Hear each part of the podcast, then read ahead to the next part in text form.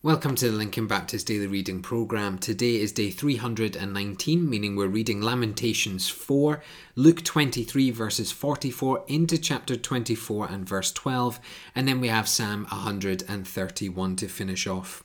Well, we head into this Old Testament passage in Lamentations 4, and the greatest destruction from sin is not to buildings, but to the people.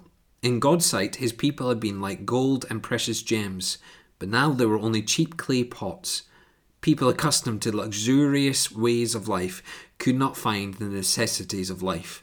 The healthy young men were but walking corpses and would be better off dead. If you want to cheapen yourself and others, sin will always help you do that. The children suffered the most, as children often do when parents sin. And all came about because the leaders of the land would not obey the word of God, but listened to false teachers. God's word to Joshua is still true today, and the Lord keeps his promises. We are to be strong and courageous in the word of God, and each of our church leaders and the leaders in their home should be leading by example, leading from the word of God. As we go into our New Testament reading, I just want to look into the chapter 24 section and the forgetting of God's word. You see, the stone was rolled away, the body of Jesus was gone, and the women were perplexed. But why were they perplexed? Because they had forgotten His word. Today, angels do not come to remind us of His word. The Holy Spirit has that ministry now. We're to yield to the Spirit and let Him remind you of the promises that will encourage your heart.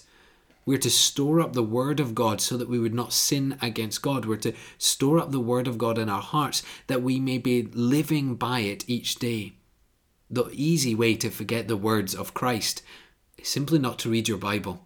And that's not what we're about. We're about reading the Word of God daily so that we would live by it and we would remember the promises contained within it. Let's head now to our final reading, and that is Psalm 131. Now, most children naturally resist weaning because they want to continue enjoying that special attention they have with their mother. And children don't realize that the traumatic experience of weaning is the first step toward maturity and toward freedom. Now, from birth to death, life is a series of weanings, and God never takes anything from you without giving you something better. You may weep and try to hold on to the past, but God tenderly leads you toward the future. Weaned children discover who they are and what they can do. They have quiet hearts and no desire to go back to babyhood. They live for the future and watch for the special things that come to the children growing up. They learn to obey, for only then can they fully experience all that the Father has for them.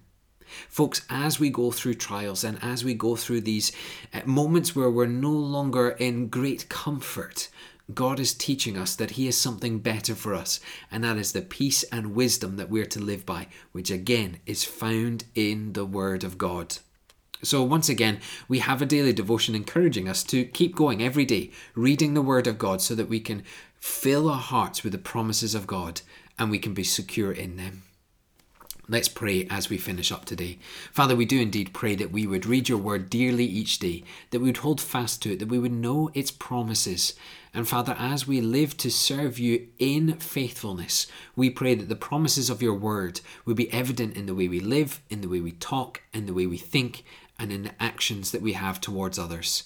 And so, Father, we pray all of these things in your wonderful and glorious name. Amen.